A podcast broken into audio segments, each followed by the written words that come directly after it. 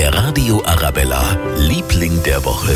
Ich weiß nicht, wie es Ihnen geht, aber bei mich schockieren die Bilder der Flutkatastrophe immer noch sehr. Da bekommt man schon mal ein Tränchen in die Augen und dann gleich nochmal, wenn wir die Solidarität der Menschen sehen. Leute, die in die betroffenen Gebiete fahren, um mit anzupacken.